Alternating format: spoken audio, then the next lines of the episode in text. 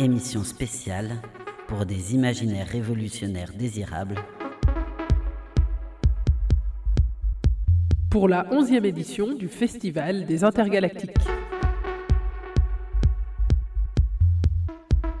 En direct sur Radio Canu 102.2 FM. La plus rebelle des radios. Des imaginaires au service de la subversion. Discussion avec Saul Pandelakis, Lizzie Krodegger, Alice Carabédian. Animé par les ateliers de l'Antémonde et les agglomérés.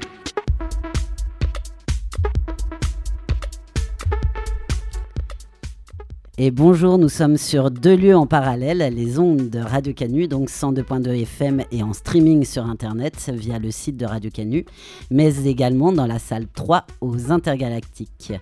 Merci à la technique pour euh, la réalisation, Anneli. C'est euh, une émission en public donc et en direct de la 11e édition du Festival des Intergalactiques qui se tient du 13 au 18 avril à la MJC Montplaisir les Intergalactiques, le festival de science-fiction de Lyon, qui existe depuis 2012. Et cette année, la thématique du festival est le désir de connaître. Cette émission donc sera une discussion entre auteurs et autrices de science-fiction et il y aura un moment d'échange avec le public. Nous avions envie de réaliser un plateau entre auteurs et autrices féministes et révolutionnaires et queer pendant euh, une heure et demie il nous tient à cœur de réfléchir à des futurs révolutionnés enviables, penser d'autres réalités moins fascisantes, moins totalisantes, où l'on s'autorise à penser le bien commun, à réaménager les technologies qui nous entourent pour qu'elles soient réellement à notre service, pour rendre plus horizontaux nos rapports. Nous sommes deux à avoir initié cette discussion. Ernest des agglomérés, co-auteur de Subtil Béton, qui est sorti à la Talente en 2022, dont vous voyez le, livre, et euh, So des Ateliers de l'Antémonde, co-auteur de Bâtir aussi, qui est sorti à Cambourakis en 2018 dans la collection Sorcière, qui, qui parle actuellement. Et Ernest, est-ce qu'on t'entend euh, Tu nous entends au Eh ben, téléphone? J'espère qu'on m'entend. Bonjour. Donc euh, Ernest ne peut pas être là parce que malheureusement a le Covid. Et voilà, il existe toujours le Covid finalement. Même si on en parle un peu moins. Pour euh, se présenter dans nos deux collectifs, on n'est pas seulement dans la création de récits. Nos deux collectifs sont aussi dans la mise en place d'ateliers de transmission de pratiques, les labofictions pour les ateliers de l'antémonde, des ateliers d'imaginaire sous forme de jeux de rôle où l'on- où l'on réfléchit à un futur révolutionné, tandis que les agglomérés animent des ateliers d'écriture dans différentes mixités choisies féministes.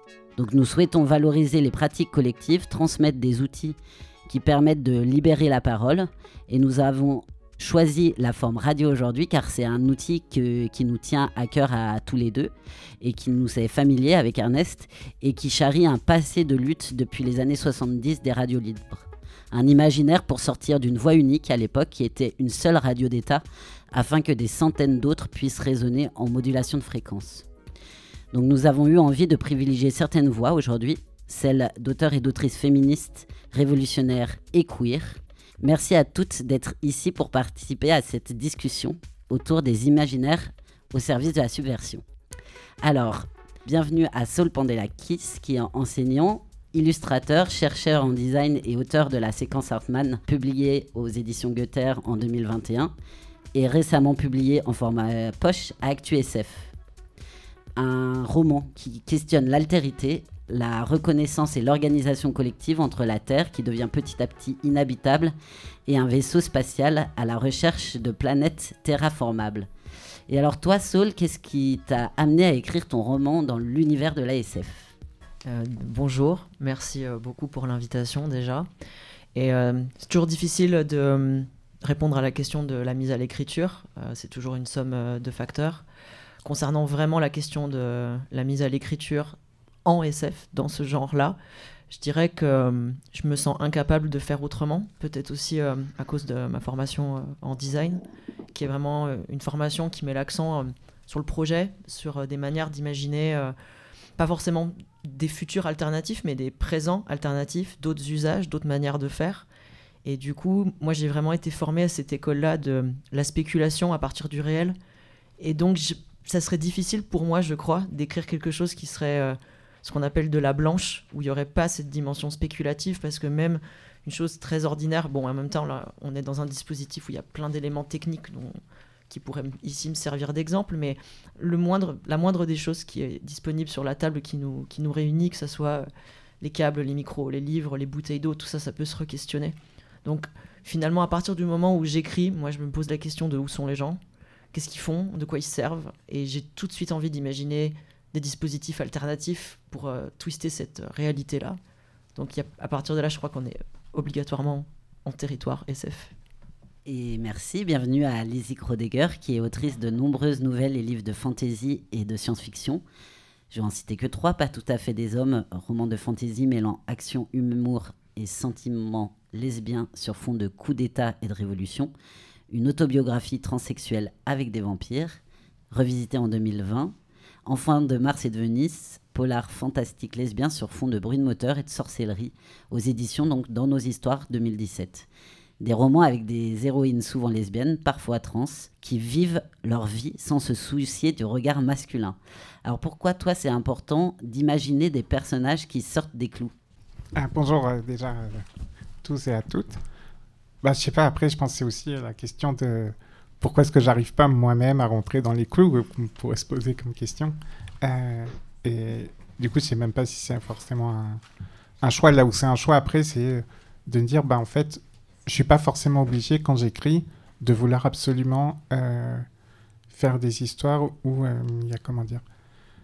Enfin, je sais qu'au début, quand j'écrivais, il y avait un peu ce truc de ah oui, mais quand même, bon, je peux mettre euh, un personnage de lesbienne, éventuellement un personnage trans, mais pas trop non plus. Enfin, faudrait pas qu'il y ait que ça, parce qu'après c'est un peu du, voilà du communautarisme et tout ça. Enfin voilà, et ça va pas parler aux gens. Et puis voilà, enfin il faut quand même avoir un truc qui parle à tout le monde, etc. Et au final, je pense que c'est pas. Enfin, justement, ce qui. Et je pense que ça peut parler à, à tout le monde, justement, que ça cherche pas à parler à tout le monde. Je sais pas comment. Si c'est très clair ce que je dis, mais dans ma tête, je dis pas que ça l'est, mais voilà. Moi, ça me parle beaucoup ce que tu dis, en tout cas. On a Ernest donc qui est au téléphone, qui, euh, comme je l'ai présenté euh, tout à l'heure, euh, bah, j'ai présenté Subtil Béton, et ça a été écrit à plusieurs mains et sur une durée de presque 15 ans.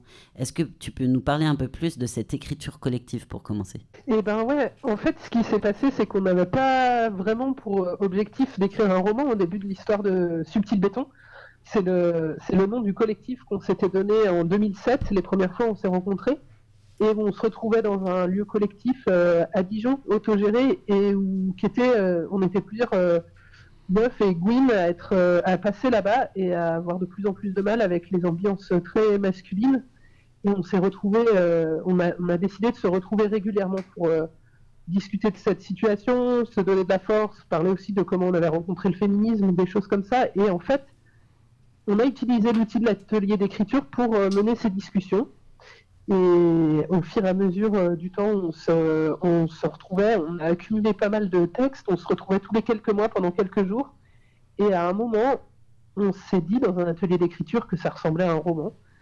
Et petit à petit, on a continué à faire des. On se retrouvait quelques jours à chaque fois autour de thématiques euh, qu'on avait envie de travailler ensemble. Ça pouvait être la confiance en soi ou euh, le sentiment de trahison, la peur, euh, la recherche de sens.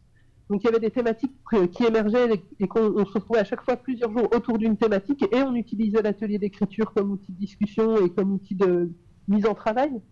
Et à, un moment, euh, il y a un univers qui a émergé et tous nos textes, ils allaient de plus en plus dans, cet univers-là. Et à partir, euh, au bout de quelques années, on s'est lancé à classer ces textes, à les ranger pour fabriquer un roman. Et ça, ça a pris encore plusieurs années plusieurs années de bah, d'écrire des nouveaux textes, de les relier ensemble, de fabriquer quelque chose euh, euh, avec un début, une fin. Et puis ensuite, il y a eu encore plusieurs années où on a travaillé avec d'autres gens euh, autour de la relecture et de la réécriture.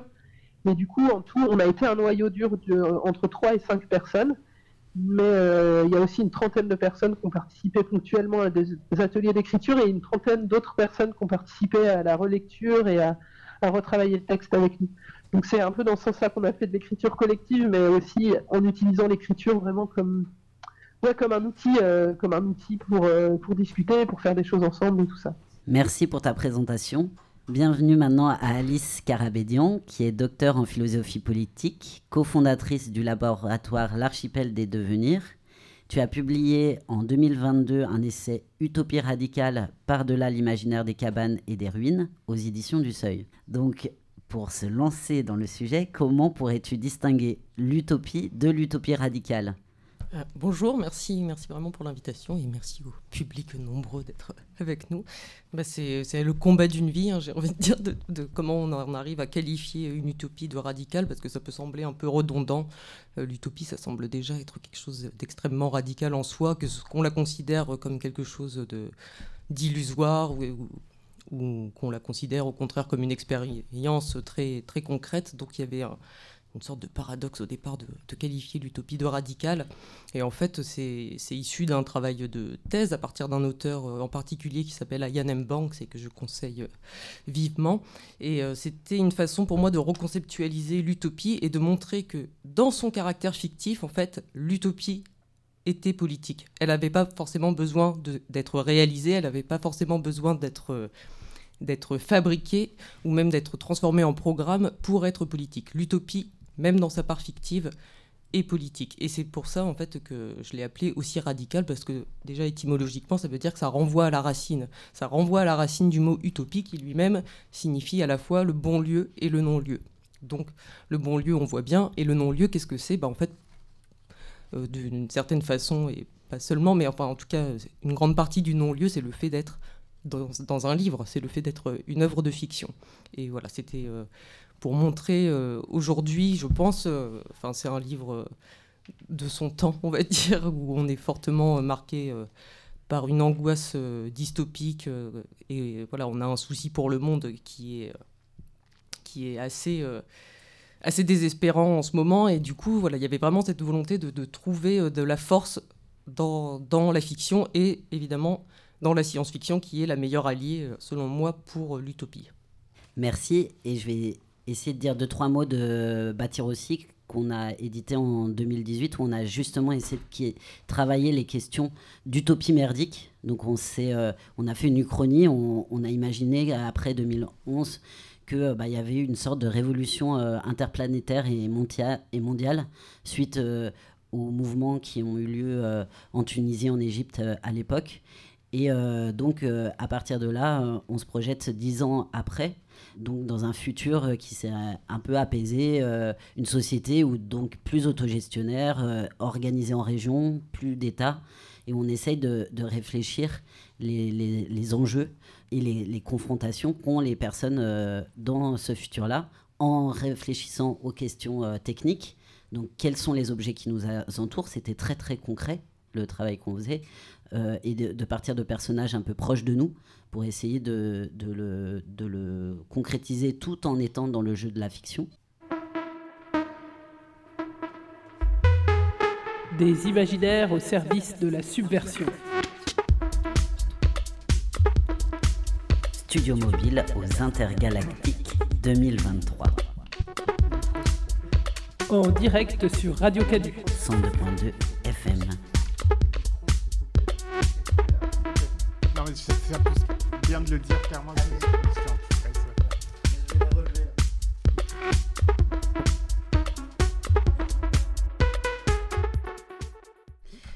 Les auteurs et autrices de, sur ce plateau n'écrivent pas dans le même genre littéraire, comme vous avez pu le comprendre, mais toutes les histoires racontées dans nos bouquins parlent de formes de résistance, de lutte, de révolte et de déstabilisation des pouvoirs en place. Donc, on met la fiction au service des questions et visions que l'on souhaite transmettre. J'ai l'impression, tout le monde ici. On peut être pas d'accord hein, avec ce que je dis et en discuter, hein, c'est le but. Dans l'utopie merdique, par exemple, c'est d'aller visiter ce qui résiste dans, un monde qui va mieux, qui n'est plus, euh, qui est beaucoup moins autoritaire. Visiter les zones de tension et dans un univers dystopique, c'est plus d'aller voir ce qui est euh, de la résistance collective, de la rébellion face à un système euh, autoritaire, de la joie, comment on fabrique voilà autre chose et comment il y a de la solidarité du soutien mutuel. C'est pourquoi je n'ai pas l'envie d'opposer les formes et de voir ce qu'on veut faire en tant qu'auteur et autrice dans les genres où on se sent le plus à l'aise, de, réfléchir à comment nous, ça nous donne le plus de force d'écrire des histoires. Donc, premier bloc un peu thématique qu'on va discuter ensemble, c'est du coup notre rapport à l'utopie et justement à la dystopie. Quel sens ça a pour, euh, pour nous où est-ce qu'on préfère écrire, où est-ce qu'on préfère lire et écouter des histoires? Je ne sais pas qui a envie de commencer de, de vous trois. Bah, allons-y. moi, je suis hyper embarrassée en fait par les termes d'utopie et de dystopie. Enfin, je trouve qu'ils sont importants et il est hyper urgent de les théoriser, enfin, comme l'a fait Alice dans son super bouquin, d'ailleurs, lisez-le. Mais euh, à moi, à titre individuel, euh, j'ai du mal à en faire des choses parce que je trouve qu'on est en train de retourner dans une espèce de binarité aussi autour de cette question utopie-dystopie, euh, avec des discours peut-être qui commencent à tourner, à faire un peu ronron. la dystopie, c'est mal, il faut faire des imaginaires désirables. Moi, je ne sais pas ce que c'est, les imaginaires désirables. Je, je me bats énormément aussi avec cette question du désir et cette idée qu'il existerait quelque chose comme un futur désirable. Enfin, je, suis en lutte en fait beaucoup avec ces termes-là et ça m'interroge énormément. Finalement, le terme dans lequel je me reconnais plus et qui peut-être match le plus avec ce que j'essaye de faire en fiction, c'est euh, les hétérotopies, euh, qui était un peu le concept, enfin qui aime beaucoup le concept de Michel Foucault. Que moi, alors je ne vais pas le définir comme le, philosophe forcément le définit, mais moi ce que j'en comprends et la manière dont je l'investis, c'est pas de projeter des formes de gouvernance idéales euh, ou de projeter des mondes idéaux. Je crois que je saurais pas le faire. Euh, aussi parce qu'en tant que designer, euh, il y a une question d'échelle. Moi, je pars de, plus petites choses, des choses qui sont de l'ordre du quotidien, de l'usage, euh, des rapports interpersonnels. Et du coup, dans l'hétérotopie, il y a quelque chose de l'ordre de prendre le réel comme il est et essayer de trouver une fente ou un endroit où, s'insérer. Et quelque part, moi, ça, ça me convient mieux. parfois, entre utopie et dystopie, j'ai l'impression d'un ping-pong infini entre deux murs là, et d'être la balle de tennis qui, qui rebondit sans cesse. Et je me dis, il faut trouver des espèces d'endroits autre. Euh, après, moi, dans mon, dans mon roman, bah, on est quand même dans un monde qui, a priori, n'est pas désirable. Mais j'ai voulu montrer que dans ce monde-là, les, des gens continuent d'exister, en fait. Euh, soit par la lutte, mais pas forcément euh, la lutte politique. Ça peut être aussi la lutte au quotidien de juste arriver à se lever le matin. C'est déjà peut-être révolutionnaire d'arriver à faire ça, je sais pas. Donc voilà, juste l'hétérotopie et le, des, fragments de réel, en fait. Ça me paraît plus manipulable. Ouais, mais un truc que je trouverais peut-être. Euh, comment dire euh, En fait, pour moi, ce qui est important euh, dans des rapports entre individus et aussi dans le truc collectif, au final, enfin, ce qui, ce qui va définir peut-être la solidité d'un collectif, d'un groupe, etc., c'est pas tant quand les choses se passent bien que quand les choses se passent mal. du coup, forcément, et ça ne veut pas dire en fait que ça peut pas être de l'utopie s'il n'y a pas de friction et de choses qui sont euh, qui sont pas.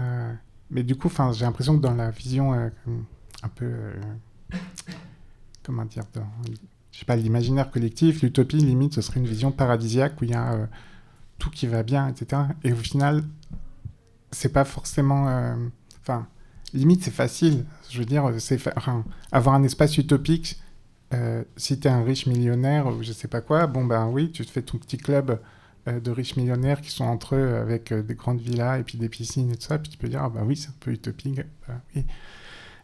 mais après, la question de, ben oui, comment on fait quand on est effectivement, que ce soit un niveau peut-être plus... Enfin, moi, je suis un niveau plus petit qu'un niveau de la société. En général, c'est plutôt des, groupes de personnes, des petits collectif d'individus, euh, voilà, mais ça, enfin, pour moi, c'est un peu les mêmes rapports aussi de ben, comment est-ce qu'on fait pour euh, résister ensemble, pour construire des choses ensemble, euh, et y compris quand les choses ben, vont pas bien. C'est ça qui est intéressant, en fait, parce que, effectivement, quand, si tout va bien, en fait, là, on peut se dire, bah oui, il n'y a pas de souci. Après, la question, c'est qu'est-ce qu'on ce qu'on fait, en fait, collectivement euh, quand les choses, euh, ou pas collectivement, et du coup, on n'est plus vraiment dans l'utopie, on est plutôt dans la dystopie, mais voilà, euh, comment on fait quand les choses, quand on a des problèmes Alors, je sais pas, quand on parle du monde actuel, évidemment, voilà, je sais pas comment, que faire face à la crise climatique, par exemple? Ben, ça, c'est des questions, effectivement, je pense, le terme d'utopie merdique est intéressant parce que c'est comment faire face à des vrais problèmes, mais en imaginant qu'on pourrait avoir des solutions intelligentes, quoi, quelque part, et, et collectivement, euh, et pas juste une espèce de déni euh, autoritaire euh, imposé par les capitalistes, pour ne pas les nommer. Alors là, beaucoup de choses, beaucoup de choses sont dites. Je vais juste rebondir, je pense, sur deux choses. La première, c'est la question de l'échelle. Je pense que c'est une question super importante, en fait, et qui, justement, moi, c'est le contraire de toi. C'est la raison pour laquelle l'utopie m'intéresse. C'est que d'un côté, on va faire les choses euh, assez schématiques et pour le coup binaires, mais d'un côté, on a, on, ce, gros système qu'on va appeler la globalisation et ce sentiment, voilà, ou, la mondialisation, mais on va plutôt choisir ici le terme de globalisation et cette vision globale de la planète et qui, on voit bien, euh, n'est pas sans poser problème, etc. Donc de l'autre côté, on va, on va s'attacher plus à une vision locale, voire localiste, où on va euh, tisser des liens, etc. où on va, par exemple, tenter de construire des utopies merdiques, comme tu, disais. Et, euh, et en fait, moi, ce qui m'intéressait dans, dans aussi l'utopie radicale, en fait, je l'ai aussi appelé radicale pour pas l'appeler ni total ni global. C'est quelque chose d'ouvert. Euh, c'est en fait d'essayer de penser. Euh, de penser beaucoup plus large, de penser avec des horizons beaucoup plus vastes que que notre simple environnement proche. Euh, c'est euh, parce que je trouve que, enfin, voilà, si on dit qu'en face il y a un camp avec des ennemis, en face ils le font en fait, ils, pensent, ils pensent de façon globale. Donc euh, nous, en face, il faut aussi réfléchir à comment on fait pour ne pas se recroqueviller sur nous-mêmes et justement aller tenter de construire juste des, petits îlots de, d'émancipation, des petits îlots de, lutte qui vont lutter justement contre le reste du monde. Alors ces, îlots, ils sont super importants et, euh, et qu'ils soient réels ou fictifs, en fait, ils ont un vrai rôle. Ces hétérotopies, en fait, ont un, vrai rôle. Euh, souvent, euh, même, c'est des questions de vie ou de mort, en fait. Et en fait, moi, ma vision avec l'utopie, c'est justement comment on peut penser comme horizon désirable, justement, pas seulement des petits îlots qui seraient euh, comme ça éparpillés euh, dans les, dans les euh, trous du gruyère du capitalisme, mais justement, on va penser tout le fromage, en fait. Pensons tout le fromage. Et, et voilà, du coup, l'utopie, je trouve, a, cette capacité à, à prendre en compte déjà toutes les problématiques qu'on aura bien envie d'imaginer, hein, parce qu'on peut traiter de n'importe quelle question du design, la forêt, en passant par je ne sais quoi, les sexualités avec l'utopie. Mais voilà, de d'essayer d'élargir euh, d'élargir les horizons. Ernest, au téléphone, est-ce que tu as envie de dire quelque chose? Eh ben ouais, euh, bah, bah, je trouve ça super intéressant ce que vous racontez, mais ça me fait pas mal écho autour de. Bah, en fait, Subtil Béton, c'est une histoire plutôt dystopique, pas, pas, complètement dystopique, mais plutôt dystopique dans un monde, en tout cas pas du tout désirable, très autoritaire, très fascisant. Et, euh, et c'est vrai que tout l'enjeu de l'histoire, c'est donc le, le, roman, c'est c'est deux ans après une révolution manquée, du coup un système très répressif avec beaucoup de surveillance, beaucoup de gens en situation de clandestinité, et c'est la question de comment on s'en sort, comment on reconstruit euh, du désirable, comment on retrouve de l'espoir, comment on arrive à s'organiser collectivement dans un monde extrêmement euh, hostile. Et euh, c'est arrivé un peu par accident parce que euh, justement, comme on se retrouvait dans des ateliers d'écriture pour causer de ce qui allait pas trop dans nos vies, euh, des difficultés qu'on rencontrait dans nos luttes, etc., euh, de nos émotions, nos peurs, etc., ben, on s'est retrouvé assez vite à, venir travailler ces questions-là dans un univers qui, qui était dystopique. mais en même temps, je peux être assez critique de fabriquer ces univers-là parce que j'aurais pas envie de que ça servent le pouvoir justement dans un truc de regarder pour l'instant ça va encore, euh, ça pourrait être pire. Et euh, de se dire mais en fait il y a à lutter maintenant et tout de suite euh, ce qu'il y a maintenant c'est déjà suffisamment pourri, il n'y a pas besoin d'attendre l'univers fascisé des subtils béton. c'est dès maintenant qu'il faut s'organiser, c'est dès maintenant que déjà maintenant on peut avoir peur de la police, peur de la répression, avoir des difficultés à aller en manifestation pour plein de raisons différentes. Et du coup, euh, la question de comment on arrive à s'organiser, comment, on, comment on crée de l'espoir, eh ben, elle, est, déjà actuelle. Et le problème de, l'anticipation un peu dystopique comme ça, c'est que ne voudrais pas secouer un épouvantail qui dirait Ah, ça pourrait devenir horrible la société, alors que je la considère déjà vraiment horrible maintenant. Et, euh, et du coup, c'est vraiment une difficulté. Euh, enfin, ouais, c'est et je trouve ça hyper intéressant justement de ce que vous avez réussi à fabriquer avec les ateliers de l'antémonde. De, ok, ce qui est un peu, un peu l'inverse d'une manière, il y a une révolution, elle réussit, et, euh, maintenant qu'est-ce qu'on fait? Et, euh, et, ouais, je sais pas, j'aimerais bien qu'on en parler de comment euh, justement ce que vous avez fabriqué autour de justement d'une révolution plus réussie, quoi. J'avais envie de reprendre ta métaphore du fromage, c'est que nous, en fait, on a voulu réfléchir à la question des techniques et des technologies, et on s'est dit c'était impossible de le faire euh, dans un monde capitaliste. Parce que les, techniques, elles sont bah, liées au monde dans lequel on vit. Donc, on s'est dit bon bah il faut voilà il faut, partir du fromage entier et, donc euh, imaginer euh, une, révolution autogestionnaire où, justement il n'y a pas une priorité de lutte mais toutes les luttes sont à égalité ou en tout cas sont prioritaires et sont nécessaires.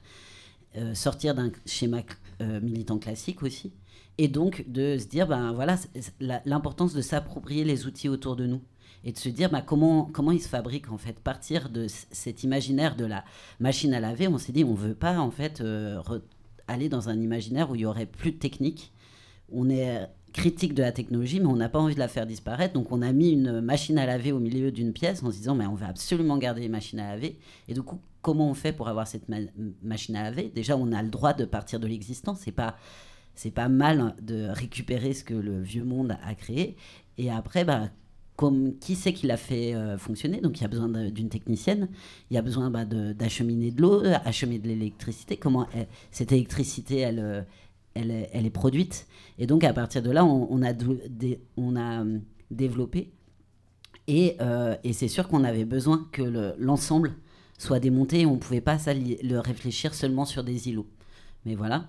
Et l'autre chose que j'avais envie de, de rajouter, c'est que de faire cet exercice, on l'a trouvé hyper subversif au départ, alors qu'on était les trois euh, des, militants et on l'a fait avec plein d'autres potes. Et du coup, c'était la question de s'autoriser à penser à d'autres à d'autres choses, d'étoffer des, futurs désirables. Donc j'entends ce truc de, questionner l'enjeu du désir, mais en fait ça a été une forme vraiment d'autorisation qu'on s'est faite qui était hyper dure et qu'au départ on était dans la résistance en disant on n'a pas le droit de faire ça.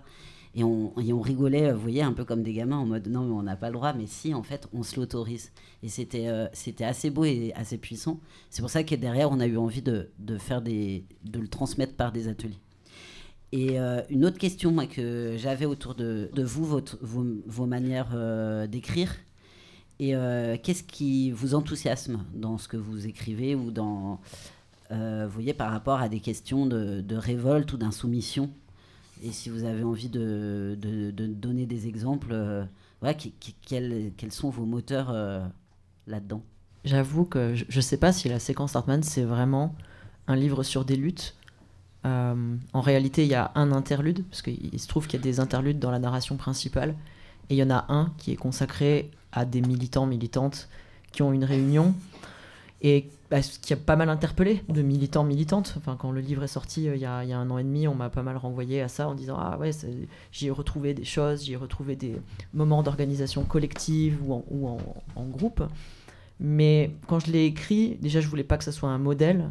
Moi, je me considère pas vraiment comme un militant. Je pense que. Enfin, je coche pas les cases, entre guillemets. Enfin, j'essaye d'avoir un engagement politique dans ce que je fais, mais c'est un peu différent pour moi d'être militant. Et jamais voulu faire un guide, et surtout, j'approche pas l'écriture comme euh, un lieu de transmission de messages, euh, en tout cas surtout pas. Euh, si j'ai envie de transmettre un message, j'écris un tract, ce que je fais par ailleurs, hein, ça, ça m'arrive. Mais du coup, voilà, dans cette interlude de réunion politique, il n'y avait pas l'idée de transmettre des idées, mais plutôt de montrer des gens en train d'être dans leur lutte, dans leur pratique militante, et de montrer comment ça se passe, enfin, ce que moi j'en avais vu aussi par ailleurs, même si c'était parfois de loin, et de voir euh, des endroits de burn-out, de fatigue, de gens qui sont en fait crevés de lutter. Et puis de laisser aussi dans le récit des ellipses, parce que moi ce que j'ai essayé de montrer, c'est que cet activisme-là aura des suites, et on les devine quand on, quand on lit le roman. Et c'est d'essayer de mettre en contraste bah, l'importance euh, de la lutte de ces personnes, qui dans le roman bah, sont des gens qui se battent pour les droits des personnes queer, des personnes racisées, mais aussi des personnes non humaines, que sont les robots. Et tout mon enjeu, c'était de montrer bah, que ce combat-là, il était important, mais qu'il pouvait leur paraître impossible sur le moment, mais que malgré tout, il avait des répercussions formidables. Et c'était aussi une manière de dire euh, les grandes évolutions euh, que l'on nomme parfois comme ah regardez la société change c'est bien le fameux les mentalités évoluent non les mentalités n'évoluent pas il y a des gens qui travaillent d'arrache-pied pour faire que ça change donc à cet endroit-là peut-être il y a eu un, choix politique ou moi une volonté de montrer la militance comme un travail. Voilà. Après, mon objectif, il est toujours, en tout cas, euh, enfin, j'essaye de, conserver une forme de dialogisme, c'est-à-dire euh, montrer qu'il y a des voix plurielles à l'œuvre et de jamais donner raison euh, à l'un, à l'une ou, à l'autre et de plutôt montrer bah, une, circulation de, paroles. Peut-être même pas montrer un futur désirable, mais plutôt un endroit de pratique militante comme étant désirable, y compris pour moi-même qui ai une relation un peu chelou à la militance. Je pense que vous l'aurez compris en m'écoutant parler.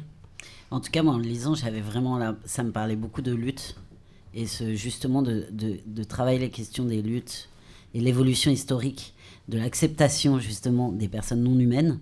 Ça faisait écho euh, vraiment à toutes les discriminations euh, liées dans cette société et c'est là-dedans que je, je, le, je, le, trouve vraiment, euh, voilà, qui nous parle de lutte, même si tu le questionnes. Mais... Bah, je dirais pour juste peut-être finir là-dessus que je trouve intéressant aussi de relier les luttes euh, à la lutte quotidienne, entre guillemets, enfin, de pas situer les luttes comme uniquement des luttes politiques qui peuvent venir euh, d'un endroit, je sais pas, underground ou à la marge, mais aussi tout simplement nommer euh, ce qui, dans nos vies, tient de la lutte.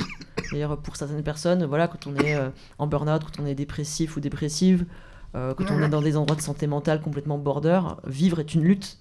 Et je pense que j'ai essayé, maintenant je me rends compte, en le relisant, à l'époque je me le disais pas, de tracer des éléments de continuum entre bah, les luttes individuelles, juste arriver à être, et à un moment donné, comment se arriver à être, il prend des formes collectives, y compris quand ça rate et on finit par s'engueuler. Parce que ce bouquin, c'est juste 600 euh, pages de gens qui s'engueulent, qui se comprennent pas, et qui en même temps s'aiment à la folie. voilà. Mais ce que je trouve important, c'est justement que sur les, les endroits militants, par exemple, euh, nous, on s'oppose à du militantisme classique, justement, dans pas prioriser des luttes. Et l'anticapitalisme, il n'est pas plus important que les questions de santé mentale. Et euh, c'était pour, pour ça que nous, à un moment, on a choisi de pas euh, pas réécrire un tract, mais de partir dans la fiction pour que justement, ça soit pas un programme. On n'avait pas envie d'écrire un programme, on avait envie que des personnages se confrontent à des réalités. Est-ce que vous avez envie de parler de, de vos enthousiasmes? Bah, je sais pas, c'est compliqué. Enfin, déjà, j'ai parfois du mal à m'enthousiasmer. Et je pense que c'est peut-être plus aussi, enfin, ouais, dans l'écriture. Alors, pas forcément dans l'écriture en elle-même, parce que dans l'écriture, euh, voilà, ça peut être un. Il y a un côté travail parfois un peu laborieux de mettre les mots euh, les uns après les autres, de trouver des descriptions, etc. Donc, ça, c'est un côté un peu plus technique, on va dire. Euh, mais dans l'imagination, le truc qui vient avant, finalement, au moment où les personnages sont juste dans, ma tête, où c'est juste des, euh, des, des, rêves, je sais pas, des fantasmes, enfin, je sais pas comment dire, mais des. Euh, il n'y a pas d'existence encore en termes de mots et de scénario, etc. où je pense que c'est plus un truc de. Ouais, une façon de m'échapper, en fait, du monde, simplement, et de bah oui, de rêvasser quoi, la, la rêverie comme euh, échappatoire en fait à la, euh, au monde actuel, enfin aux difficultés en général qui peuvent être euh, d'ordre divers. Hein, ça peut, mais enfin, ouais, pour moi c'est plus là-dedans en fait où du coup ben, j'ai l'impression de ouais d'avoir parfois besoin de ça en fait et du coup de Enfin, oui, ça rend parfois la vie plus facile simplement de, de rêver un peu, quoi, en fait. Oui, parce que tu t'autorises vraiment à, à, à, écrire des bandes de meufs euh, hyper powerful euh, qui, sont, qui sont hyper euh, dans, dans l'autonomie et dans, dans développer leur, les, les, propres choses qu'elles font, quoi. Ça, j'imagine, ça fait du bien à écrire, de rêvasser de ça. Oui, c'est ça. Après, du coup, bah, il y a toujours le truc de euh, enfin, il y a toujours un Enfin, pour moi, il y a deux parties en fait. La première partie, c'est effectivement rêvasser. Et, après, il y a plein de choses où on ne fait pas forcément des romans parce que, ben voilà, c'est pas. Euh, il n'y a pas forcément le matériau pour, on va dire. Parce qu'après, il y a la partie, ben, essayer de trouver euh, bah, des choses qui peuvent être racontées en termes de scénario, en termes de cohérence du monde, etc. Parce qu'après, quand on a juste des personnages dans sa tête, la cohérence, on s'en fiche un peu, on peut faire un peu ce qu'on veut. Euh, après, par contre, quand faut. Enfin, voilà, on peut avoir juste deux scènes dans sa tête et, et, ça peut nous faire du bien. Après, quand il faut les, les mettre dans un roman, il faut essayer de faire en sorte que ce soit justifié scénaristiquement. Donc, il faut quand même qu'il y ait des choses qui amènent à cette scène, des conséquences. Des, enfin, donc voilà, c'est pas forcément toujours. Euh, euh, la deuxième partie, en fait, voilà, est plus. peut-être plus compliquée parce que c'est un. Ouais, c'est quelque chose qui demande de bah, pour le coup, du travail, de la motivation, etc. Alors que la première, justement, c'est plus un côté genre libérateur et, et ouais, je sais pas, une façon de, ouais, comme je disais, de, de s'échapper, de, de, rendre le monde réel plus supportable en, avec l'imaginaire, quoi. L'enthousiasme pour moi, euh, et je pense que je rejoins ta question sur, sur la forme, parce que du coup, moi, j'avais pas écrit une fiction, j'ai écrit un essai, mais il se trouve que euh, c'est enfin, dans mon travail de thèse, là, je vous disais, j'ai travaillé sur euh, Banks, et Banks, il a inventé des vaisseaux avec des noms pas possibles, des noms du type euh, destin susceptible de changement. Donc, euh, c'est une entité, et il s'appelle comme ça. Il y en a un autre, il s'appelle C'est ma fête et je, et je chanterai si je veux. Et, et c'est passé, mais en fait, ces noms de vaisseaux sont devenus les titres des parties de ma thèse. donc, donc j'ai eu un enthousiasme à écrire parce que j'ai eu la chance de, travailler, euh, enfin de, voilà, de faire de la recherche très sérieuse en philosophie politique sur cet auteur qui était quand même assez drôle. Et euh, si bien que, en fait, la forme, elle est super importante. Et, et quand, il, quand il est question d'utopie, on l'oublie un peu parce que tout à l'heure on parlait de cité idéale, etc. Mais l'utopie, c'est pas du tout que ça, en fait. Il peut y avoir des images de cité idéale, mais en fait, c'est aussi tout euh, l'arsenal euh, de mots, par exemple, qui nous permet de, mettre en mouvement le réel. Enfin, c'est ce que fait la science-fiction, hein. c'est-à-dire on va se déplacer, on va déplacer le réel, on va faire des trous, etc. Et du coup, euh, la, question de la forme est aussi importante que la question des images qu'on va produire. donc pour moi, en fait, mon, écriture qui était à la base quand même censée être scientifique, enfin, du moins académique, elle a commencé à vriller parce que parlant d'utopie, un moment, il fallait euh, que ce soit utopique, la façon de le faire. Donc voilà, donc j'étais un peu dans une espèce de, de boule comme ça, de utopie, utopique, utopie, utopique. Et euh, si bien que cet essai, par exemple, il n'est pas du tout... Euh, il n'est pas du tout académique, il n'y a pas de plan, etc. C'est presque de l'écriture automatique. Enfin, il y a quand même un raisonnement et un début, une fin, mais voilà, enfin, je l'ai écrit très, très comme ça. Et, et, enfin, je, pense que j'ai eu la chance d'avoir justement une, expérience d'écriture assez enthousiasmante malgré le point de départ qui est quand même on vit vraiment dans un monde pourri. Bah ouais, moi euh, j'ai kiffé ce que tu disais, euh, Lizzie, ça m'a rappelé euh, vraiment plein de moments d'écriture. Et c'était c'était assez marrant, justement, ce truc de plonger dans un autre univers et de comment aussi ce truc de mise en travail sur des thématiques et en même temps d'aller le faire ailleurs, dans un autre monde. Euh, c'était trop bien et d'être plusieurs aussi à le faire. Moi, j'ai aussi trouvé beaucoup dans ce fait d'être plusieurs. Et euh, c'est comme si on s'était fabriqué des amis imaginaires pendant tout un temps. Et on était là, ah, mais pourquoi Suzy fait ça? C'est bizarre, pourquoi elle réagit de cette manière-là? Et puis finalement, on se met à discuter à plusieurs de la vie de, de quelqu'un qui pourrait être notre ami, mais qu'on vient d'inventer. Et, euh, et, ça, moi, c'est quelque chose que j'ai adoré, quoi, de, de se retrouver dans le jeu, un peu comme quand on était enfant et qu'on s'inventait toujours plein d'histoires hyper facilement.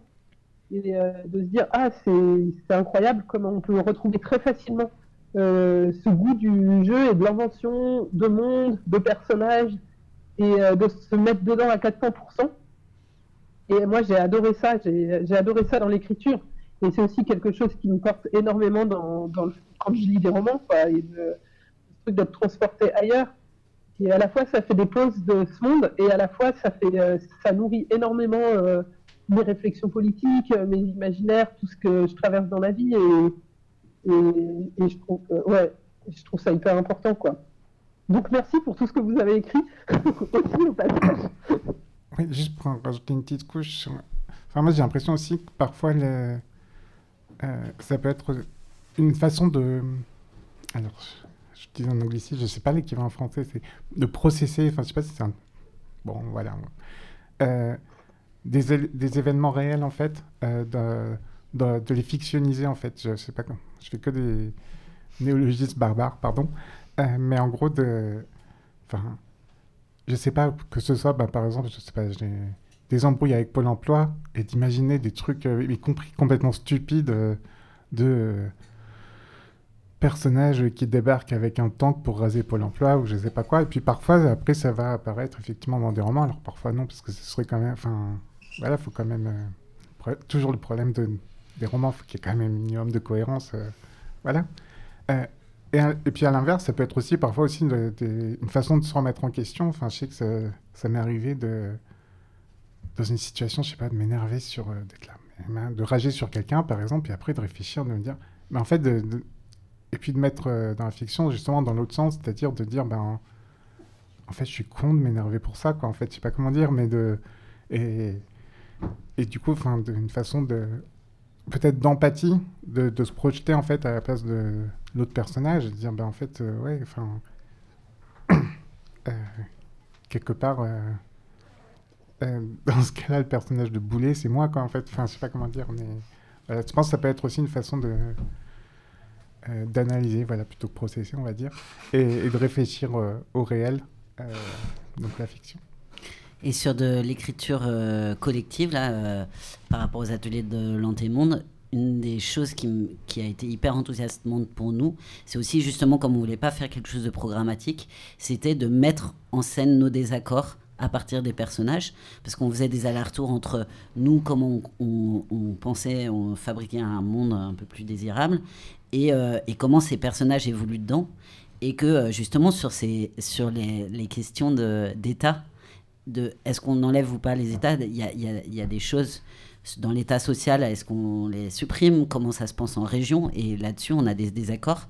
Et on avait des désaccords à toutes les personnes qui a, assister à ces moments de, de fabrication euh, d'écriture à plusieurs mains, où on faisait des couches, et on s'est dit, bah, on s'autorise à euh, faire plein de dialogues avec plein de personnages qui n'ont pas les mêmes positions, et on jouait nos propres désaccords avec les personnages, et ça, c'était super. Et justement, on aurait loupé quelque chose de pas de vouloir lisser et de pas mettre ces désaccords en jeu. Et, euh, et donc, je trouve qu'il y a une puissance justement là-dedans dans, dans mettre en scène les désaccords. Et euh, nous, on, avait, on fait, on s'était filé un petit challenge, c'était de rendre une réunion un peu sympa à écrire. Et donc, on a toute une scène, c'est une réunion. Et, euh, et, du coup, on s'était dit, on veut, on passe tellement notre vie en réunion qu'on veut le mettre en scène et faire en sorte que, bah voilà, ça fasse un peu euh, envie et que ça soit pas complètement plombant.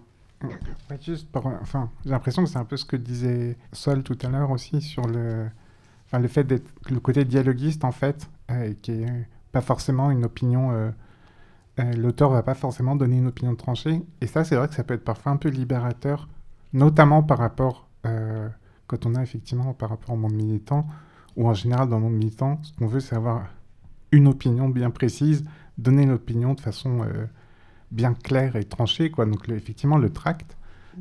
et parfois, en fait, de pouvoir avoir plusieurs personnages qui n'ont pas forcément les mêmes points de vue et s'autoriser, en fait, à, à à penser des choses qu'on pense pas. Je sais pas comment dire, mais voilà, enfin, de, euh, ça peut être intéressant, y compris pour, euh, ben voilà, avoir une, enfin, alors euh, moi je suis pas forcément dans le, à le pousser à l'extrême, genre bon ben du coup je vais mettre un personnage de nazi ou je sais pas quoi, mais enfin comme parce que parfois ça peut être ça hein, dans certains dans certaines littératures de genre ben du coup je juge pas donc je mets tous mes personnages et du coup il y a des personnages qui sont clairement des salauds, enfin voilà. Mais par contre, enfin, je pense que sur certains aspects, ça peut être super intéressant pour, euh, ouais, s'autoriser, peut-être s'autoriser, euh, je sais pas, la nuance, mais le, la, oui, l'empathie euh, simplement à différents points de vue, quoi. C'est aussi ce qui permet, je pense, de garder euh, des personnages complexes. moi, il y avait quelque chose qui me faisait beaucoup écho dans ce que Ernest disait tout à l'heure sur l'idée d'avoir plein de personnages et de les faire fructifier. Et euh, en même temps que je l'écoutais, je me disais, mais en fait, elle est un peu là l'utopie pour moi. C'est euh, dans le sens où il faudrait, idéalement, euh, écrire les personnages comme des mondes et les laisser advenir, y compris après le temps de l'écriture. En tout cas, je trouve que en écriture de fiction, c'est une des choses les plus belles, y compris dans l'expérience d'écrivain, et de rencontrer après des gens qui ont lu nos personnages et qui nous Enfin, c'est magique quand même de rencontrer quelqu'un qui vous parle de gens qui deux ans plus tôt étaient dans votre tête, n'existaient que pour vous, euh, avec lesquels moi j'ai une relation ultra forte. Enfin, je, quand même, euh, je me suis fait opérer, j'ai une opération chirurgicale il y a deux ans. Enfin, littéralement avant de m'endormir, je pensais à mes personnages. En me disant zut, si je me réveille pas, j'espère qu'ils seront là pour moi quelque part. Enfin, il y avait quand même cette relation qui était ultra intense et de, de voir des gens qui ensuite disent ouais ouais, je, je sais qui c'est. En fait, moi aussi je l'ai rencontré. Et ça, il y a quelque chose de vraiment euh, ultra fort qui, effectivement, comme tu le disais, euh, Lizzie, il y a quelque chose euh, au niveau de, l'empathie. Et aussi, comme, comme Saul disait, bah, il y a la, capacité de créer du lien ou d'inventer des, des, manières de, de créer du lien. Et c'est pour ça que je suis très d'accord avec toi sur l'idée que Alors oui, voilà, on va pas euh, écrire le personnage de nazi ou de, pédophile juste pour tester cette hypothèse, parce qu'en fait, il y a plein d'autres personnages complexes qu'on peut traiter avant ça, et avant presque d'aller caricaturer la méthode. moi, je sais que j'ai eu à cœur d'avoir des personnages, certains de mes persos sont masculins, assez insupportables, et en même temps, j'arrive, enfin j'essaye de trouver avec elle ou eux euh, quelque chose, quoi. Le truc qui, qui, nous, qui nous relie. C'est, enfin, c'est en ça que moi j'ai aussi aimé ton, ton livre, euh, Alice. Le truc qui m'a fait euh, écho, c'est quand tu dis l'utopie comme méthode. Voilà. C'est en gros quelle méthode on peut projeter ou qu'est-ce qu'on peut faire vivre à des lecteurs ou des lectrices qui leur donnent juste des, des billes, quoi, pour après aller dans le monde et inventer des manières d'être avec les gens. Je sais pas si ça fait sens ce que je dis, mais on s'était dit qu'on ferait une petite pause musicale. Alors on va écouter Le Talus et on va revenir justement sur la question de l'altérité et des personnages. On est des pédales, scandales,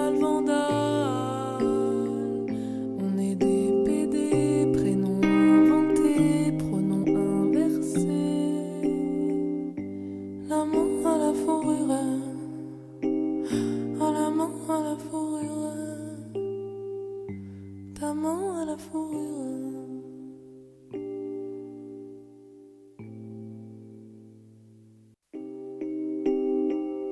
Entre nous, faut se protéger. C'est pas pour rire, même si on se marre. Parce que si on le fait pas nous-mêmes, personne s'en donnera la peine. Nous, on n'aime pas dénoncer, sauf les flics et les PDG non, on n'aime pas dénoncer. On est des pédales,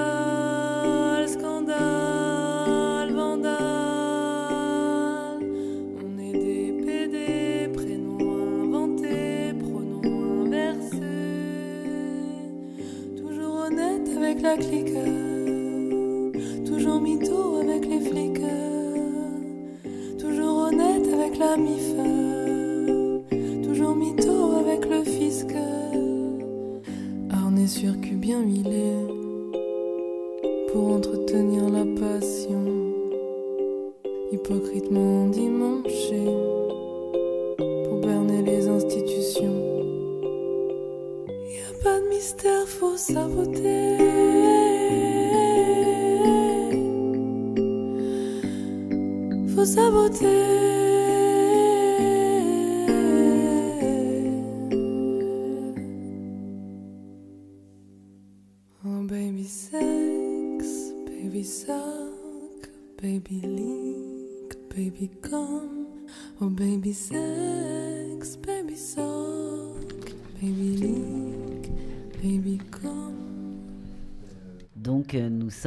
Direct des intergalactiques euh, sur Radio Canu également.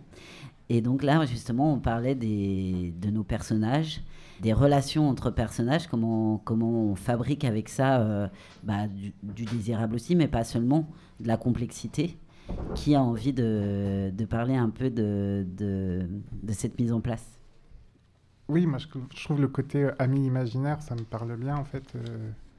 Et, et je pense, enfin, euh, ouais, je sais pas comment dire, quoi dire d'autre, mais voilà, enfin c'est il y a un peu ce côté-là. Alors, euh, sauf que des, enfin, pas forcément ami imaginaire, parce qu'ami imaginaire, il y a l'idée que, que c'est un personnage qui soit ami avec nous.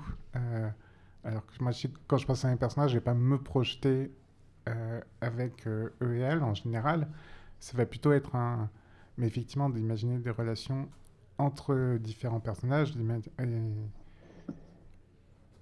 Et... oui, enfin, je pense que c'est aussi une façon de. Euh, de d'explorer peut-être certaines possibilités, on va dire, de façons de penser, des façons d'être, des façons de euh, d'imaginer euh, des, choses, en fait, tout simplement, des, des existences. Enfin, ouais, vraiment un rapport, euh, pour le coup, à l'empathie, etc. Alors après, j'avoue que je reconnais parfois qu'il y a des personnages qui n'ont pas forcément tous le même traitement. ça, c'est vraiment... Enfin, je sais que quand j'ai des personnages de Enfin, je sais que par exemple, il y a ce truc dans la fiction de dire bah, il faut forcément un bon méchant, etc. Moi, je, en général, mes méchants, je m'en fous un peu, quoi. Du coup, c'est. Enfin, dans une autobiographie transsexuelle avec des vampires, dont le titre est beaucoup trop long, c'est un peu caricatural parce que je crois qu'il n'y a aucun méchant nommé, en fait. C'est genre, euh, ah, connard 1, connard 2. Et voilà, enfin, du coup, c'était un peu assumé de ben, on s'en fout, en fait. Euh, mais du coup, c'est même pas des personnages, en fait. Euh, mais par contre, oui, je pense que ça, c'est aussi un truc où c'est parce que c'est il faut faire des trucs de les impératifs de fiction où du coup il faut des antagonistes parfois pour faire des choses, faire avancer un scénario, etc. Euh, mais du coup, le rapport après, en, enfin pour moi entre les personnages réels en fait, enfin pas réels au sens réel évidemment, mais les personnages fictifs réels euh, qui sont euh, ouais qui sont vraiment le cœur en fait des choses intéressantes. Mais parce qu'il y a un enjeu, euh, je veux dire, sur les personnages, à prendre des personnages proches de nous, ou au contraire assez éloignés, mais aussi sur ces enjeux de, de, de, justement de montrer des, d'avoir des personnages décalés des normes. Et qu'est-ce qu'ils viennent dire, juste en tant qu'existence de personnages, indépendamment du scénario, le fait que, euh, par exemple, euh, dans des bouquins, on choisisse qu'il y ait une majorité de personnes queer ou de, ou de, ou de femmes, et ben rien que ça, ça va projeter différemment le scénario que si c'est une majorité de, gars, comme euh, dans la plupart de romans ou de, ou de SF.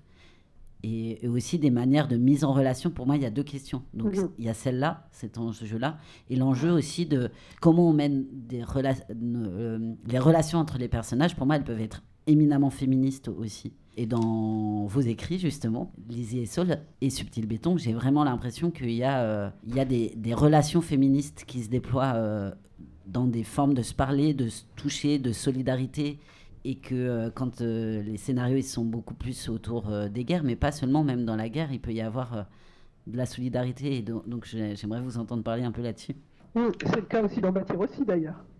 Mmh, moi je sais pas, on parlait aussi des, des formes de collectifs euh, tout à l'heure, et c'est vrai qu'à chaque fois quand je sens ce thème venir euh, dans une émission, une table ronde, je frémis un peu parce que j'ai réalisé il y a peu de temps qu'en fait moi j'écrivais rarement des dynamiques de groupe, alors un peu dans la séquence Hartmann avec ce qui se passe sur le vaisseau, mais en fait quand on regarde bien, c'est toujours des relations interpersonnelles euh, de personne à personne.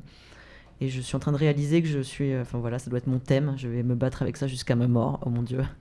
Euh, je suis vraiment dans un questionnement autour de la relation à l'autre, mais vraiment la, question du duo ou du couple. Euh, non pas le couple amoureux d'ailleurs, parce que les relations amoureuses de mes personnages sont notoirement dysfonctionnelles. Allez savoir pourquoi.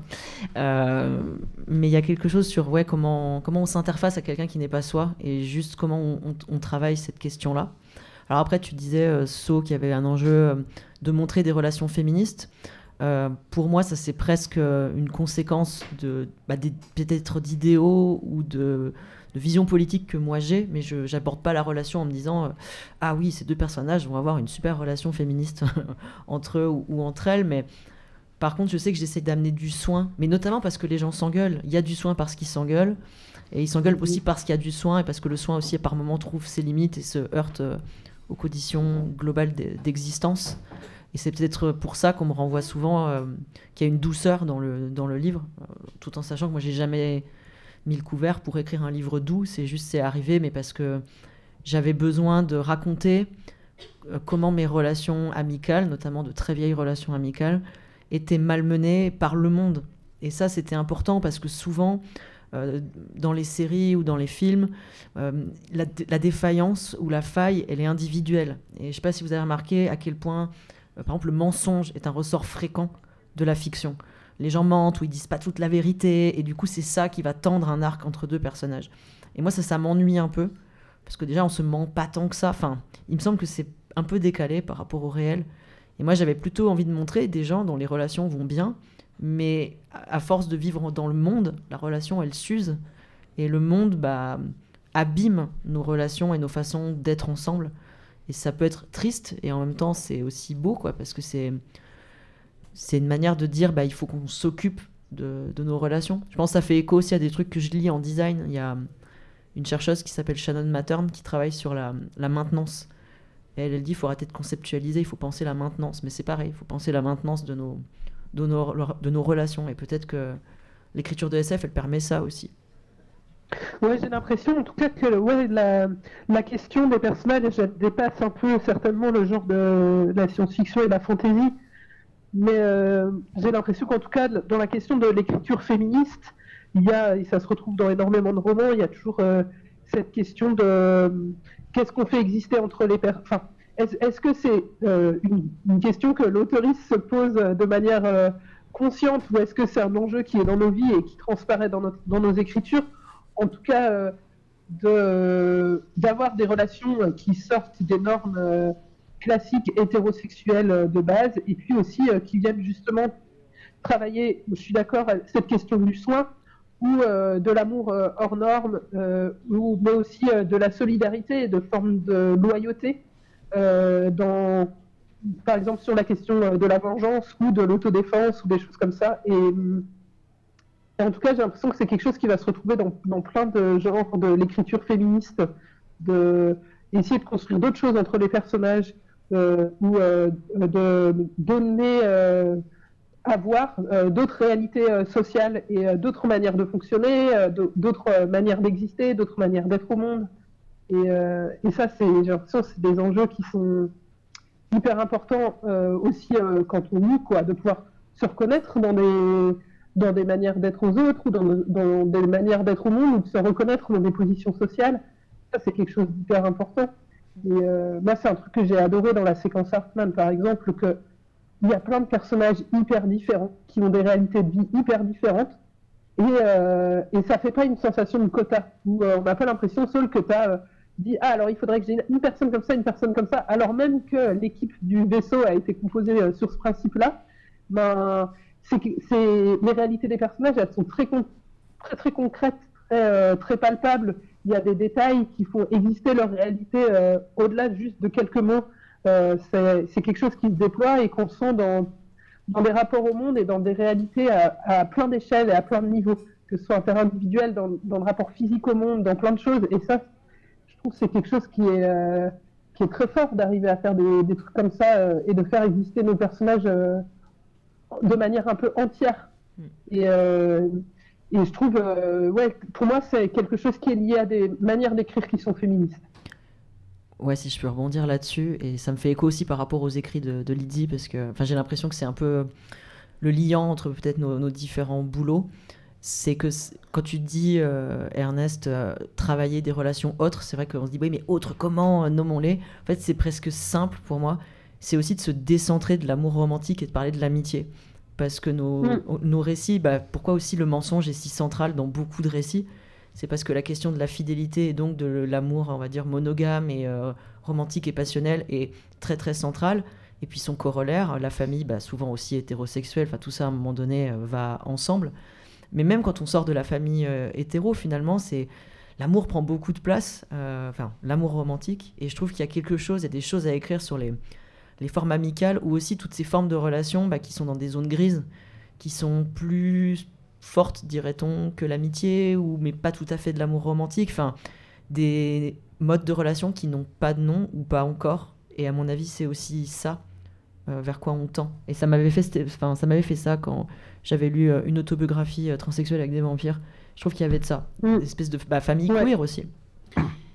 Ouais, c'est vrai que et la question de la communauté aussi c'est vrai que moi, c'est pas un truc que j'avais forcément conceptualisé, on va dire.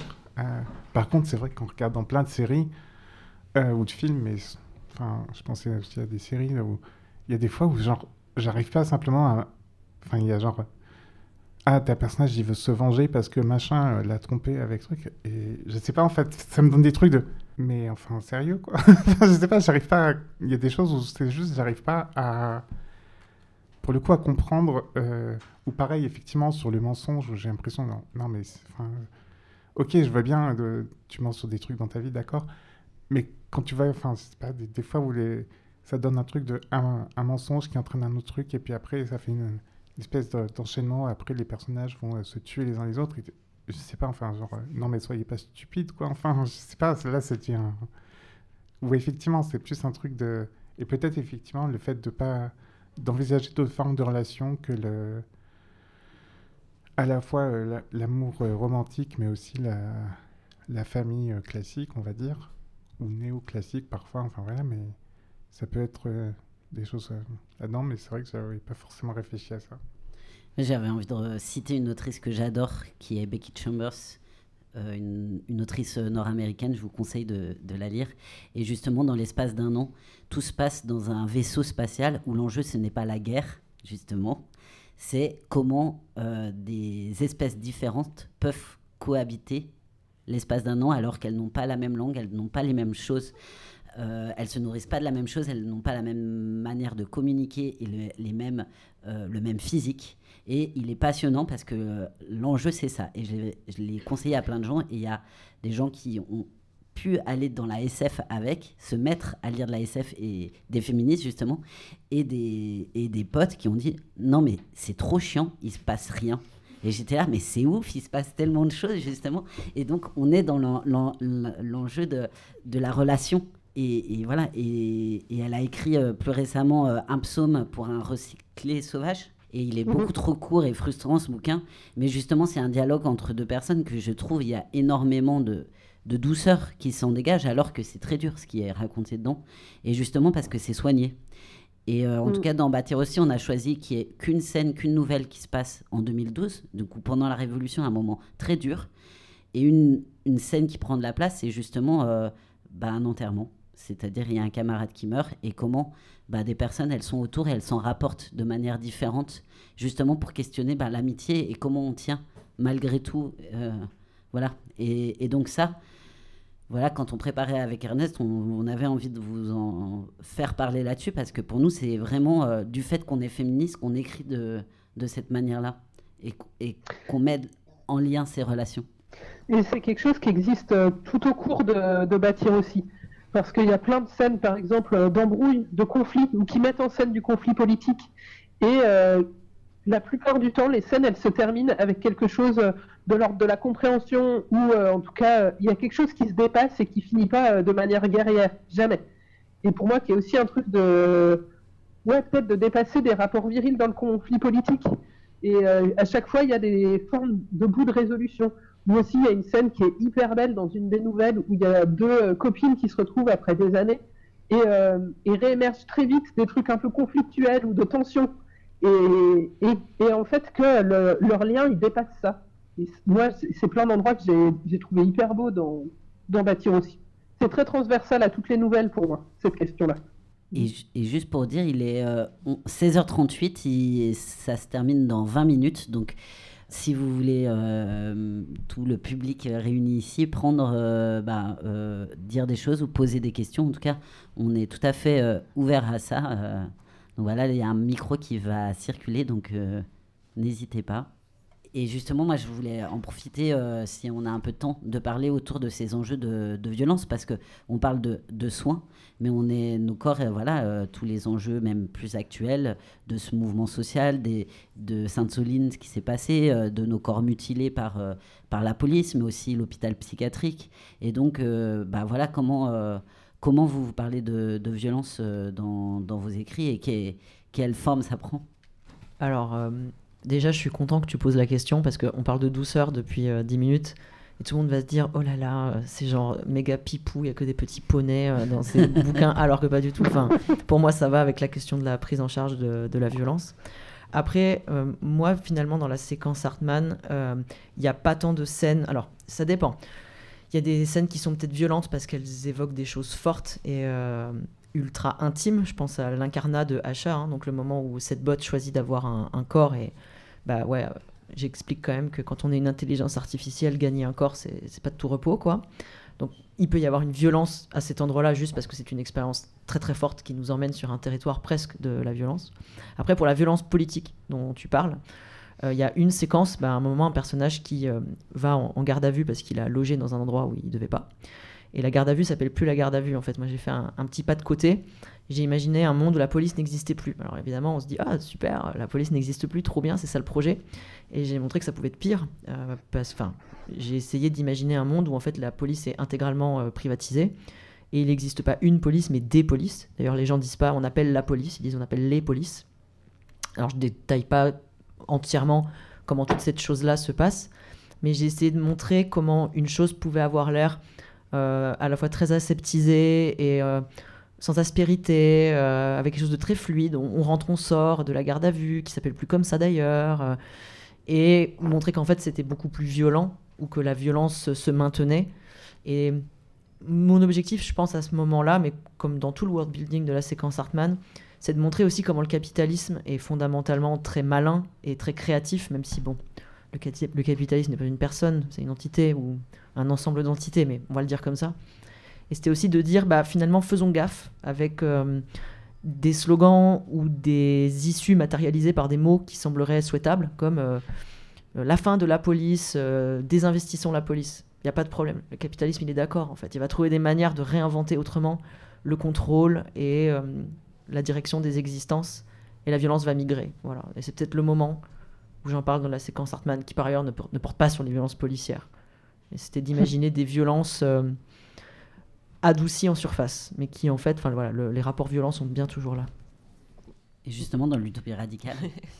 bah, déjà, bon, moi j'ai pas de personnage, euh, j'ai plutôt des concepts dans mon livre, mais bon, on pourrait les traiter comme des personnages, mais euh, la question de la violence, elle est elle est primordiale en fait parce que l'utopie, son histoire, ça a toujours été l'arme des minoritaires déjà. Euh, c'est pour ça que moi je fais des bons quand on parle des utopies des milliardaires ou des utopies d'Elon Musk ou de qui sais-je. Non, non, non, c'est pas, pas du tout des utopies parce que l'utopie, depuis le départ, c'est une affaire d'émancipation. Alors évidemment, on relit Thomas More aujourd'hui, c'était il y a 500 ans, c'est un peu daté et les luttes queer, il ne connaît pas, hein, ça c'est évident. Mais du coup, l'utopie a, quand même été toujours du côté voilà, de ce qu'on peut qualifier des minoritaires. Et, et euh, la, violence, en fait, du coup, ça a toujours été aussi le moteur de l'utopie. Et, euh, enfin, c'est, euh, j'ai l'impression que pour refaire de l'utopie, il faut deux choses. C'est qu'il faut de la rage et il faut de l'espoir. Et, c'est comme ça qu'on, que naissent les envies, les envies d'utopie.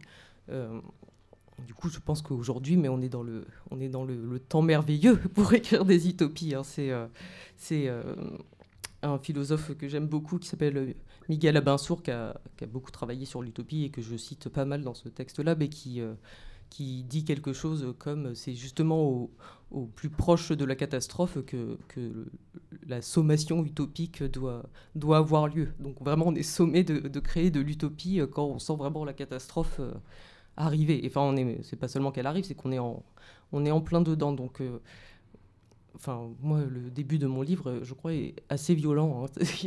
ça, ça, parle justement de, de, mains arrachées et autres, autres choses ahurissantes euh, euh, qui parsèment notre actualité. Je sais pas, il n'y a pas de questions. N'hésitez pas, en tout cas, tu peux Sinon, répondre. je peux bien meubler un peu, mais voilà.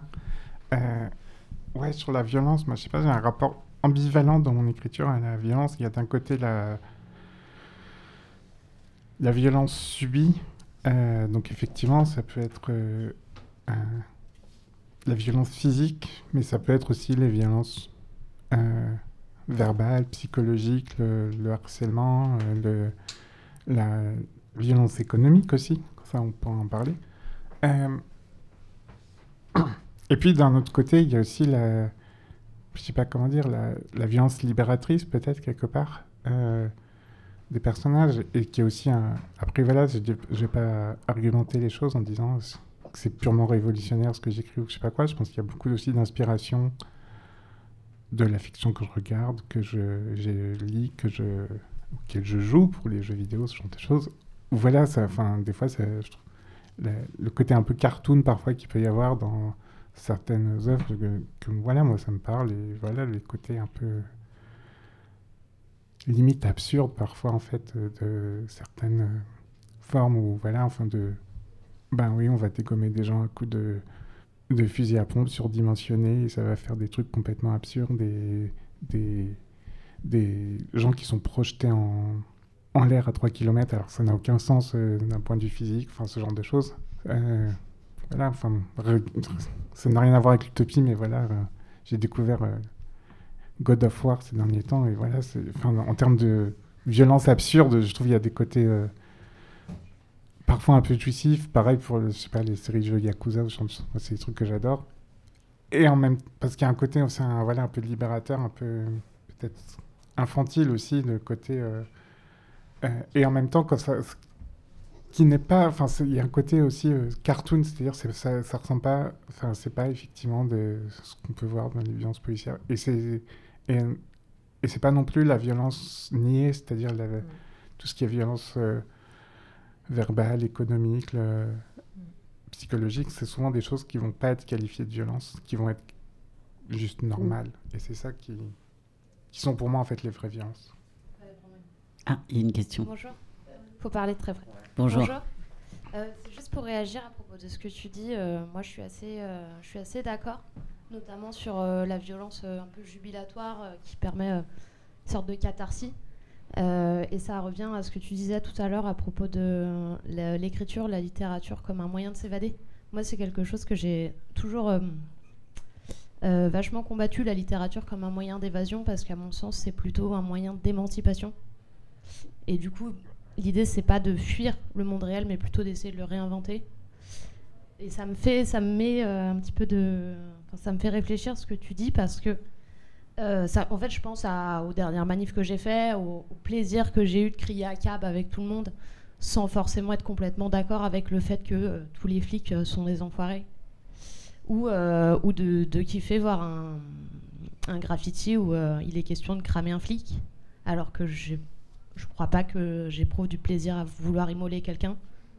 Et donc voilà, ça, enfin, je trouve que ça, c'est, ça s'applique aussi à, à, nos imaginaires du quotidien, ce que tu dis. Voilà. Bah oui, la, ça peut être émancipatoire de, de, de s'autoriser à, à, lâcher des trucs, quoi. Et à être euh, justement dans l'évasion à des moments. Et que elle s'oppose, ça ne s'oppose pas forcément. Merci. Oui. Bah, moi, ce que j'aime bien quand même avec le terme évasion, c'est que ça, ça, permet de mettre en lumière que par, ben, par opposition, il y a un côté euh, très enfermant de la réalité, parfois, en fait, euh, et par le travail, par la... Enfin, je sais pas, ça dépend des différents cycles de la vie, on va dire, mais l'école aussi, parfois, enfin, voilà, des choses qui... où on peut se sentir, en fait, ouais, très enfermé, enfin, de... très... Ouais, on, en, revient au pouvoir subversif de l'imaginaire, mmh. finalement, que ce soit par un graffiti ou par ce que tu racontais. D'autres marques du public? Euh, Merci à toutes et tous, vraiment, c'est... Je pense que c'est pareil pour tout le monde, mais j'ai eu plein de petites fulgurances pendant que vous parliez, genre oh, oh Et voilà, j'espère qu'on va emporter ça avec nous et qu'on va faire mûrir ça. Et enfin, merci, c'est précieux. Et euh, il y a beaucoup de choses qui m'ont parlé, notamment, euh, euh, vous avez parlé de, du, je crois, d'un duo entre rage et espoir. Alors la rage, on l'a. Enfin, je pense que voilà, l'actualité, le rapport de la synthèse du GIEC, l'actualité politique en France, la réforme des retraites, voilà, qui est, la rage, elle est là, là, c'est bon. Moi, c'est l'espoir des fois où des jours, ça me manque. et voilà, en plus, désolée de parler de ça, mais j'ai une petite fille de 3 ans.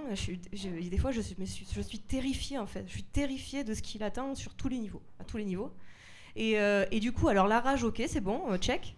L'espoir, comment vous faites? Et donc merci à vous pour votre travail parce que vous en mettez aussi dans votre travail. Mais voilà, comment vous le trouvez où? Vous le trouvez dans le réel, justement, vous le trouvez euh, dans, bah, dans les films, les séries, dans, dans la fiction, dans, dans la lecture. Enfin voilà, où vous le trouvez? Est-ce que voilà, et, voilà, aidez-nous. c'est beaucoup demandé. Hein. c'est sûr. Je, enfin, que c'est beaucoup demandé, mais voilà, comment, comment on se nourrit et comment on a la niaque voilà, pour dépasser la rage?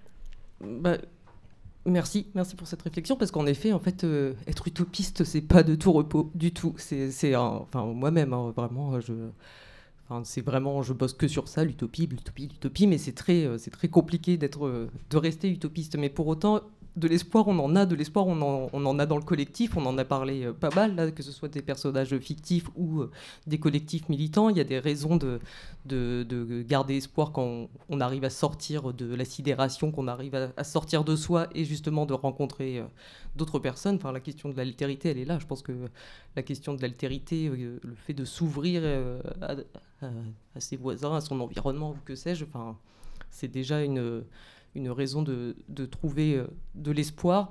Euh, c'est j'avais, j'avais encore une autre idée, mais euh, évidemment, elle avait Donc peut-être que mes camarades. Justement, par rapport au processus d'écriture de Bâtir aussi, on se voyait une fois de temps en temps. C'était un processus long de 2011 à 2018. Donc, vous voyez, c'était pas notre. on faisait, on n'était pas utopiste à temps plein. Mais c'était génial parce qu'on était dans des collectifs militants et, ces moments-là d'écriture, d'imagination, c'était justement nos moments de pause, mais de pause réflexive qui nous motivaient euh, à retourner dans nos collectifs et à se battre dans les collectifs où on était. On n'habitait pas les, mêmes endroits. Et en même temps, euh, donc des moments de, de réflexion et des moments où on se redonnait de la force et du courage. Et du coup, ce processus-là, il, a été euh, hyper précieux aussi pour nous. Et, euh, moi, j'ai envie de dire, il faut trouver des manières effectivement de s'évader, de s'échapper, que ce soit en lisant ou en écoutant des choses, que euh, en, s'autorisant des week-ends de, pause où on, vit des choses qu'on aime faire et, vivre seul ou à plusieurs. Et, et c'est pas parce que la, mer nous entoure et, il faut sortir. Je pense que c'est bien de sortir de l'urgence à des moments et d'arriver à, fabriquer des, endroits qui sont viables et enviables pour nous et ça, fera qu'on s'en sortira mieux. Je, trouve que tu as dit les, les deux mots bah, à partir desquels je voulais apporter peut-être une pseudo-réponse, si je peux c'est faire et fabriquer. Et ça, c'est vraiment, enfin, c'est moins l'auteur qui parle que le prof. Euh, moi, ça fait 15 ans maintenant que j'enseigne le, design. Il y a plein de problèmes. Je vais vous faire la liste de tous les problèmes qu'on a en enseignement du design, mais il y a des étudiants et des étudiantes qui viennent et qui sont avides d'apprendre des savoir-faire. Et on est dans une phase du capitalisme qui nous désempouvoir beaucoup à cet endroit-là. Euh, qui nous raconte une histoire ou euh, une vieille histoire où les robots vont tout faire à notre place, où on n'a plus besoin parce qu'on a l'appli. Alors qu'en fait, bien sûr, derrière l'appli, il y a un corps précaire qui fait à notre place et qui en plus est mal rémunéré. Enfin, il y a tout ça. faites, faites des trucs et, même plus que faire, parce que faire c'est trop vague. Fabriquer, fabriquer des choses. Voilà. À mon avis, c'est même si ça n'a pas d'importance, même si le résultat est nul, même si vous faites un pull avec des trous ou une soupe dégueulasse, faites parce que ça va mettre sur la route de fabriquer plus de choses. Et en plus, ça redonne de la prise au réel. Et quand tu disais, Alice, voilà, tu as eu ce mot qui est hyper important de sidération. Pour dépasser la sidération, il faut, ouais, faut qu'on reprenne contact. C'est aussi le, titre du, joli bouquin de Mathieu Crawford. Mais euh, reprendre contact avec le réel et sortir. Euh, enfin, moi, j'en ai besoin, même à titre individuel. Euh, Là, euh, j'en peux plus quoi. Twitter, moi, ça me démoralise. Euh, je regarde 10 minutes d'information, j'ai des attaques de panique. Donc voilà, euh, c'est pas pour être ludite et dire les écrans c'est de la merde, je les à la poubelle, c'est faux. Mais fabriquons des trucs, y compris des écrans si c'est ça qu'on a envie de fabriquer. Mais faisons des trucs avec nos mains quoi. Enfin, je suis désolé, il y, a un côté presque conservateur à mon argument, mais en fait pas. Mais non, mais se réapproprier euh, les savoir-faire, c'est hyper important. Parce que justement, les technologies, elles sont, sont à un point où elles fabriquent pour nous des objets euh, qu'on est censé aimer, alors que elles, devraient être à notre service et pas nous à leur service. Donc moi, j'adhère sur ce que tu dis et c'est hyper important. Mais fabriquer des histoires, enfin, quand je te parle de savoir-faire, euh, pour moi, tout ça, c'est de l'artisanat, en fait. Enfin. Oui, ça, c'est pas très radiophonique ce que je viens de faire. Je fais un geste vers la table, tous nos livres étalés, voilà. Tous ces livres sont de l'artisanat. Un dernier mot. Bah, je voudrais... bah, moi... Ah oui, on, on, avait oublié le téléphone. Ernest Non, non, vas-y. non, mais c'était simplement, je pense, remercier euh, bah, déjà tous les, les, personnes qui nous ont invités, euh, qui, font la technique euh, et qui ne parlent et qui ne pas, enfin, ne pas invisibiliser non plus voilà, ce travail-là. Et, puis merci aussi à toutes les personnes qui sont venues, les personnes qui nous écoutent, euh, de d'aussi consacrer, euh, d'avoir euh, passé aussi du temps en fait, et ce temps de réflexion, etc. Et ben, je sais pas comment dire, mais voilà, merci de nous accorder ce temps et de l'accorder à l'utopie. Carrément. Et Ernest?